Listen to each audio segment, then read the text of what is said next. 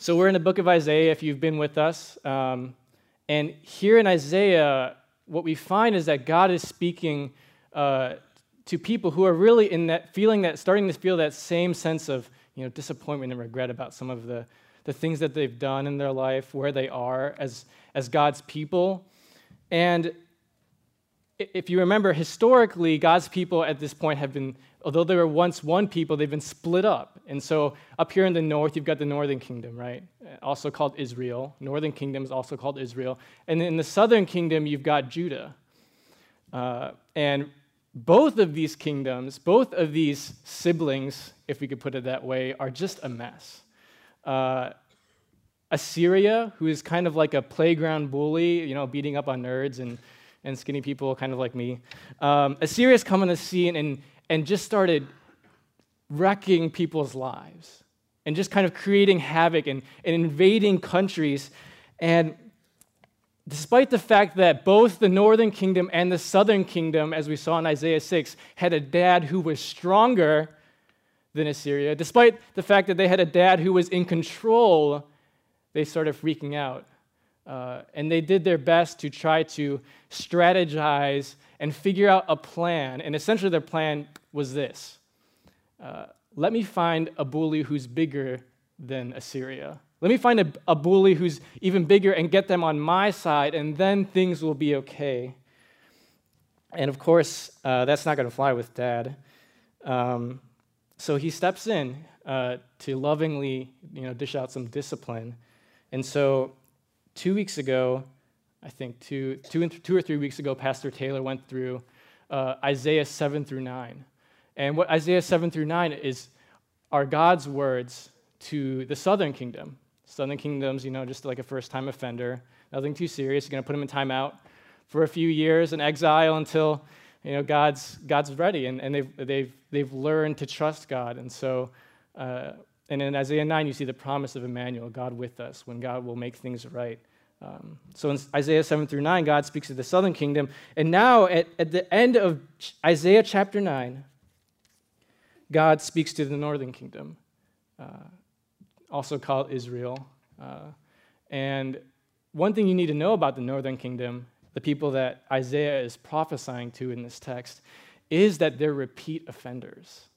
They're kind of like that rebellious child, if you can put it that way. And this isn't the first time that they've gotten in trouble.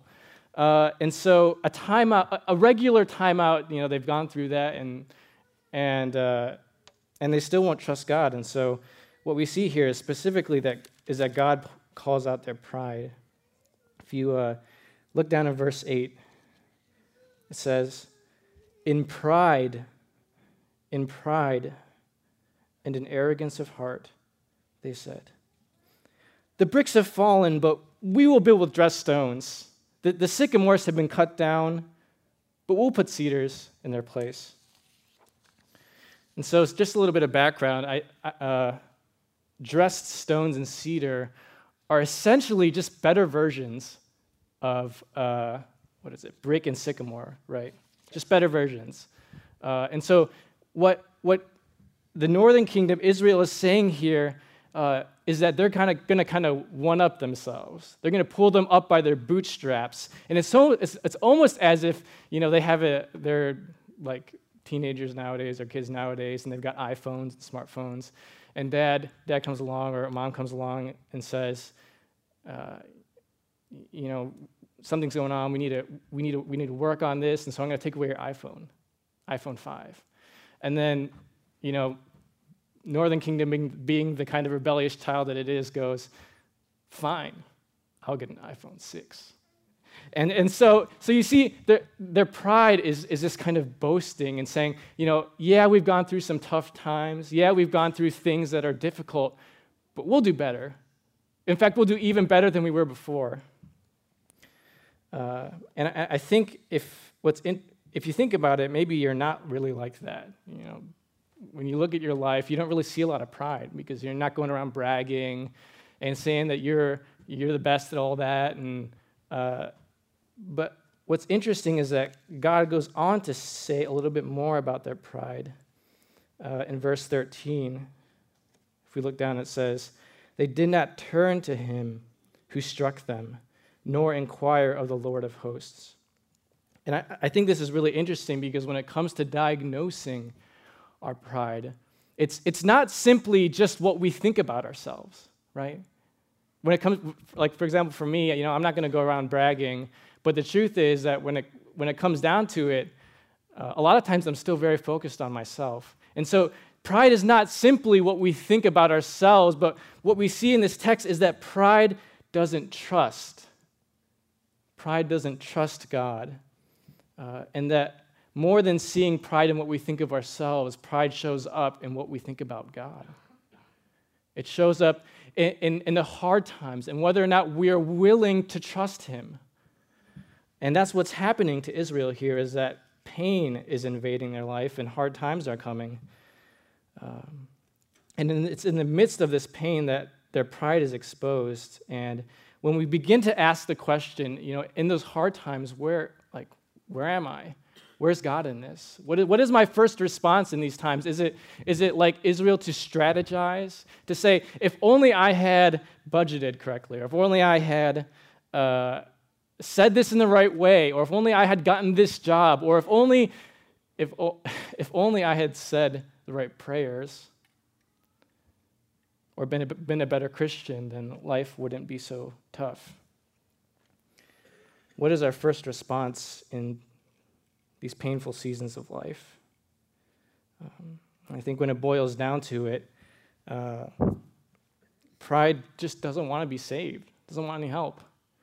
Um, we don't want to be saved. Uh, so, so that's the diagnosis. You see that pride doesn't trust God. And as, as we continue on, uh, it, this passage is super cool because it's really split up into four sections, of four stanzas of a poem.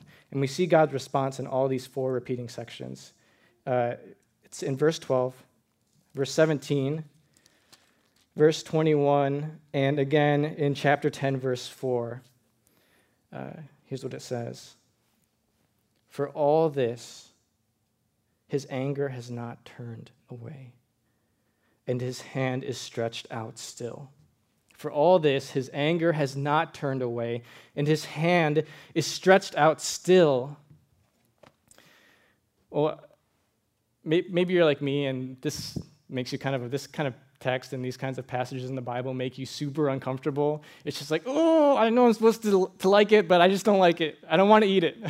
Uh, it just makes, it just, I don't know, it just feels like there's something in your chest, you know, as you hear this kind of thing about how God responds to pride. Uh, and, and, I think really the question that, that a lot of us are probably asking right now as we're reading this passage is that, is why is God so angry about this? Why is he so just mad about, you know, it's just like, yeah, I've got, I'm not perfect uh, yeah, I've got pride, but like, what is the big deal, God? Why are you so mad? Isn't he making a mountain out of a molehill? I think uh, one thing that's interesting about social media is that like a lot of the old sayings have kind of transformed over the years, and so if you know back in the day it was super popular to say like, oh, everybody's a critic, everybody's got their opinion on something. Uh, well, nowadays with you know with increased communication and social media and uh, things like BuzzFeed and Google News or whatever. I can't believe I just grouped those together. But not, with, with things like that, it, it's like everybody, if they want to have an issue to care about, you can have your issue. Like you can be an activist. Everybody's an activist. You can be an activist. You can be an activist. You can have your issue. You can care about ISIS. You could care about essential oils. You can care about whatever you want. Uh, everyone can have their issue. And so when it comes to God being angry, you know, it, for some things, it kind of makes sense, right?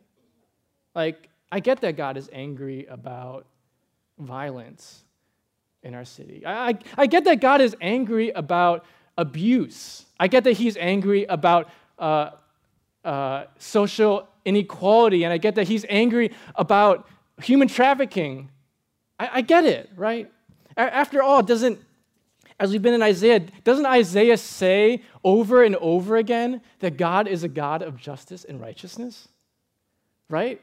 Uh, eight, here's, here's an interesting fact for you 18 times in the book of Isaiah, the word pair justice and righteousness are scattered throughout the book 18 times to describe God. And they're all in key places. And so it makes sense that God is a God of justice and righteousness. He, he cares for the widows, He cares for the poor and the oppressed and the vulnerable. And, and in Isaiah 6, he's like, he's on the throne. Like, you can't get more righteous than that, right? And he's got a robe and it's filling the room. And it makes sense that God cares about justice and righteousness, but why does he? Why does he care about my pride? I think it's by God's grace that he really gives us an answer, although it's not uh, the easiest answer but to swallow, but it is an answer that we need to hear. And the answer is this that pride matters to God because pride is a matter of justice and righteousness. And so I'll give you three reasons. We see three reasons really in the remaining three sections of this passage. So in the first section, in verses 13 to 17, we see that pride is never private. Pride is never private. So if you've, uh, I mean, this, this one's kind of straightforward, but uh, pride affects other people. And I, I think pride, with something like pride, we can think like, well, it's something that, you know, it's just something I deal with. Yeah, it comes out at times, but I can sweep it under the rug. Uh, it's, it's just kind of innocuous. Um, and I, the biggest example that we know, we can think of and that we see here in this passage is when we have proud leadership, right? Maybe you're, you work a nine to five job and you've got a supervisor who is just like super lazy. They're just lazy. And, and you've got to pick up all the slack. You and your coworkers have to pick up the slack. Um, and, and you're the one that's affected because of their pride. Uh, or maybe, you know, a lot of you have probably learned this the hard way. It goes all the way down to our families. Uh, when our, our parents are proud, or, or, or even when our, when our pastors are proud. We can, uh, we can be the ones that suffer because of pride. It's not something that can really just be swept out of the rug, out of sight, out of mind. It says in verse 16 and 17 For those who guide this people, speaking of Israel's leaders, of course, those who guide this people have been leading them astray. And those who are guided by them are swallowed up. And so it's the pride of Israel's leader, leaders that eventually became Israel's pride. And it wasn't something that was just contained, but it's, it affected other people. And Isaiah even goes on to say that the corruption of pride went so far down from the top that even the most innocent and the most vulnerable people in their country, in their nation, had become corrupted and deserving of judgment. Pride is never private. Pride is a matter of justice and righteousness because pride consumes. Verses 18 to 21 in the next section. Pride consumes. Um, in, in the wake of pride, and, and trying to live life in our own strength, there's always somebody who's going to pay a price. Um, and again, an interesting thing about Isaiah is that he's like a prophet. And so it's like a mix of a poet and a lawyer, kind of like a hip hop artist. And he's using this wordplay to show us something. And, and the, the, the, imagery that he uses to describe pride is not like some evil mastermind, right? He's not like mini me sitting in a chair, a swivel chair, just like cackling about trying to figure out ways to destroy your relationships. The picture here is that pride is like a raging fire, indiscriminately burning and consuming things. It, it doesn't matter if, if, you're, uh, if you're just the lowest on the totem pole or you know, you're, you're constantly being uh, tempted. It doesn't matter if, if your life is a mess and it's like briars and thorns, or if your life is just awesome, you know, it's flourishing and, and, uh, and you're just like a thicket of trees, is what Isaiah says. Pride consumes. And in verses, in verses 20 and 21, what's interesting is Isaiah tells us that pride doesn't even discriminate among family. And uh, I kind of grew up in the family where, to be totally honest, uh, Christmas was, was just generally a lot more drama, a lot more drama than joy. Um, and uh, when I became a Christian in high school, uh, it, by God's grace, a lot of my relationships changed. You know, my friendships changed, the way I viewed women changed, uh, even the way I viewed authority changed. But, but for some reason, and maybe this is true for you, but when I go back to see my parents, it's like I regressed like 30 years. And I'm not even 30 years old. And, and, so, and it just, I would blow up over the stupidest things.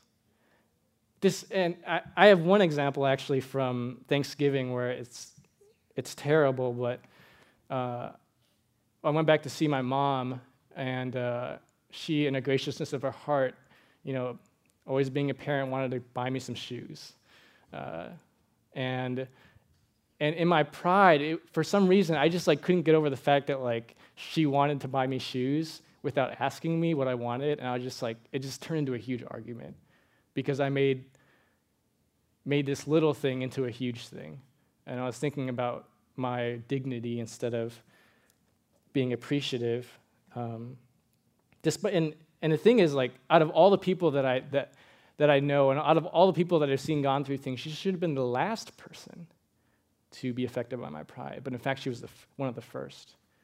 Um, and the truth is that pride, it doesn't discriminate. It consumes, it, it, it consumes families. And, and uh, if you're married, you, you know how pride affects your marriage. It affects friendships. And according to Paul in Galatians 5.15, pride even affects our churches. Our churches, right? That's, that's why Paul says in Galatians 5.15, be care- if you bite and if you bite and devour one another, be careful that you do not become consumed by one another but rather in love, through love, serve one another. Pride can affect our church. And at the top, the final form of pride, pride is oppressive, verses 1 to 4. Pride is oppressive. So, having said all these things to the northern kingdom, uh, you know, the rebellious child, uh, uh, Isaiah gives this little bit back to the southern kingdom. This little, in chapters, chapter 10, verses 1 to 4, this little bit is to the southern kingdom. Um, and what Isaiah says, essentially, is that given the fact that pride is so poisonous, he said, he's saying to the southern kingdom that the very injustices that you are seeing in your country, that you are seeing in your day to day, these injustices are because of your pride. They're because of your pride and your self sufficiency. And, and, and you aren't really any, any better than your rebellious brother, right? The world is broken not simply because we need better presidents and we need better laws and we need better uh, uh, capitalism sucks or whatever it is. Uh, the reason the world is broken is because we've tried to live a life independent of God in our pride.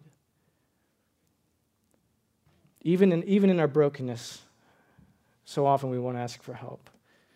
And if you've read the New Testament, which I encourage you to do so if you're just checking out this Christianity thing or uh, it's your first time here, the New Testament is where it's at. Uh, but this shouldn't surprise you if you've read it, because after all, doesn't Jesus say, help me out here, doesn't Jesus say that uh, it's that we act and that we speak out of the abundance of our our heart, yes. We, we act and speak out of the abundance of our heart. What we love, what we hope, what we want affects what we do. It's, it's why the two greatest commandments are not simply just to love your neighbor as yourself, pay your taxes, you know, be a, be a decent person, but it's also to love your God with all your heart, strength, and soul and mind. Pride is a matter of, justice and righteousness, and that's why Isaiah writes, For all this his anger has not turned away, and his hand is stretched out still. So maybe now you're starting to, to really taste that, that disappointment, that regret about pride. Uh, and maybe you've already tasted it and uh, you can't even have uh, you know, a normal dinner anymore. It's just so awkward. Uh, you can't even be in the same room with, this with somebody. Um, and maybe it wasn't until one or two years down the road, but things are just not the same. Well, church, I want you to know this, this very important fact, which is that God did not write this to make you feel bad. Not just to make you feel bad, I should say. Uh, he didn't write this just to make you feel bad you know, just, to, just for you to focus even more on yourself. Or if you're like me, you're just, you know, your pride looks like self pity. So you're just like thinking, like, oh, I'm just such a terrible person. I got to try harder to be humble. I just got to try harder to trust God and then pray more and then do this and then do that. And, and then suddenly we've got a religion just like every other religion. Where all we do is, is set up a standard that we can that we need to attain to, which, which are really just unfinished songs, right? What we have here, this refrain, for, for, for God's anger has not turned away and his hand is stretched out still, is an unfinished song, an unfinished refrain, just like every other religion, which leaves us under the burden of something to do but never provides us a way out outside of ourselves. And so God did this not to make us focus on ourselves or just to feel bad, but to point us somewhere else, right? To make us hungry, to make us long for a real comfort, to long for that new heart, for that new era and that new social order where God is on the throne.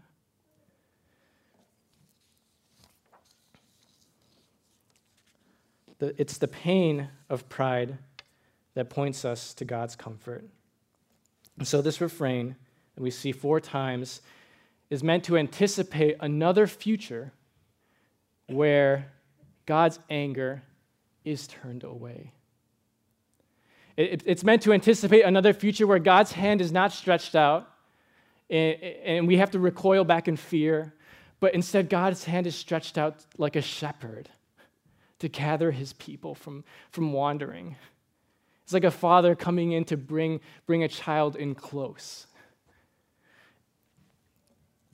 It's why it makes us long for Isaiah chapter 10, verse 25, which I'm giving you a sneak peek of next week's.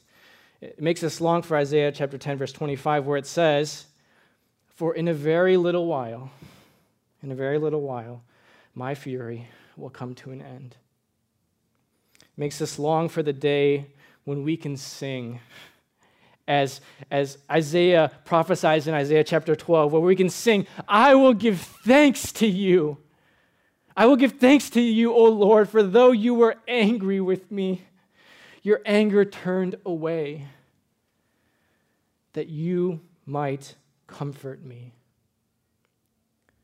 You see, this is the other half of the story, uh, of, of, the incomplete story, the other half of the song, which is the gospel. That on the cross, God's anger, which was out towards us, was turned away and put on his son the only person who was ever truly humble, right? Never had a, never had a, had a bone of self, selfish conceit in him, never had a bone of wrongdoing. He, he humbled himself even, even to the point of death on the cross. He, he didn't count equality with God a thing to be grasped. He, he took the form of a servant for people who hated him. And it was on him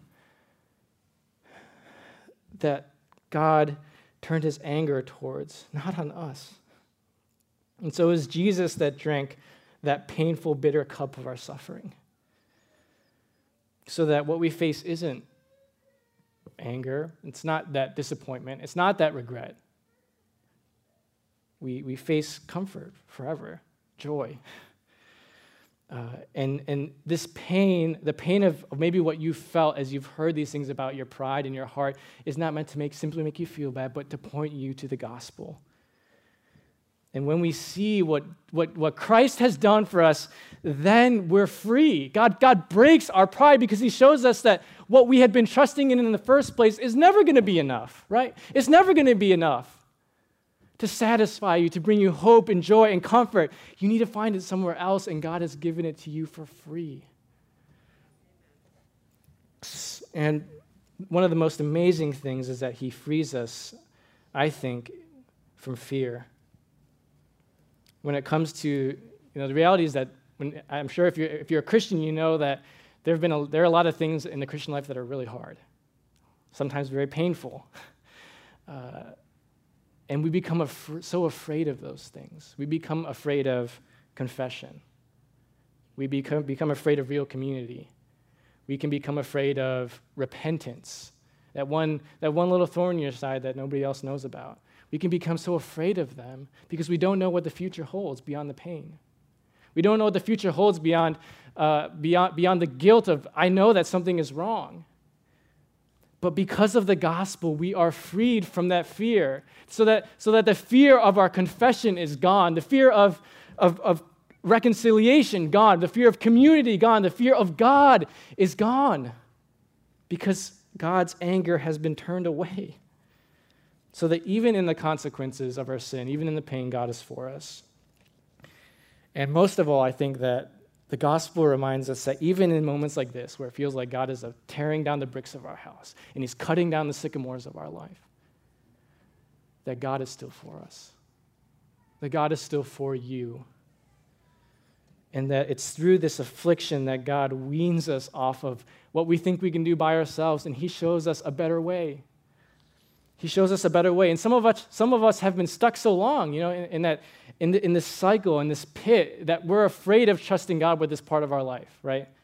We're afraid of what the future looks like with our marriage if we have that, that conversation that we've been, we, we just don't want to have. Or, or maybe that, that, uh, that's that secret sin that you've just been struggling with and you've been struggling with, and you're just kind of content with out of, out of sight, out of mind. We're afraid to trust God. We're afraid of what's in, in, on the other side of the wall. We're afraid of what the future holds. But Isaiah, God bless him, says there's a better way. That if we're in Christ, if, we if we trust him, then there's a, there's a, there is a, a 100% guarantee that our pain will turn to comfort as we turn to God. The most bitter and painful and regretful experiences are actually given to make, a, make God sweeter to us. After all, as we, as we see and we'll see in Isaiah, God's anger is just for a little while. The pain that we experience in Christian life is just for a little while. But God's love is forever. It's forever.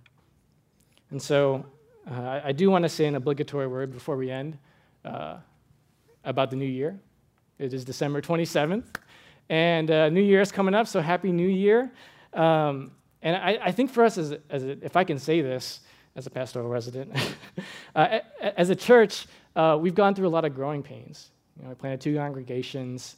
Uh, seats are filling, uh, sometimes faster than we would like. or not faster than we like, but faster than we can handle. Um, and there's just been some pains, and maybe you felt the pains, growing pains, and pains of mistakes made. Um, you know, my encouragement is not to be afraid of what the future holds, even if today feels like pain and regret and disappointment, don't be afraid of what the future holds because the future is certain if you're in, if because we're in Christ the future is certain. And that future is joy with him forever. Uh, what if we were a church family that embraced this kind of tough love, right? This kind of tough love for one another, for our city, because we knew that God could turn the pain into comfort. Could return, he could turn repentance into joy. I think that would be a church that's being transformed by the gospel. Let's pray together. Lord, thank you so much for the way that you know just what we need. Uh, sometimes it's pain, sometimes it's joy, sometimes it's just rest. Um, but would you point us to Christ, take our eyes off of ourselves? Away from our pride, away from our, our sin, and point us to the hope that we have, as you've done here in Isaiah. And pray this in Jesus' name. Amen.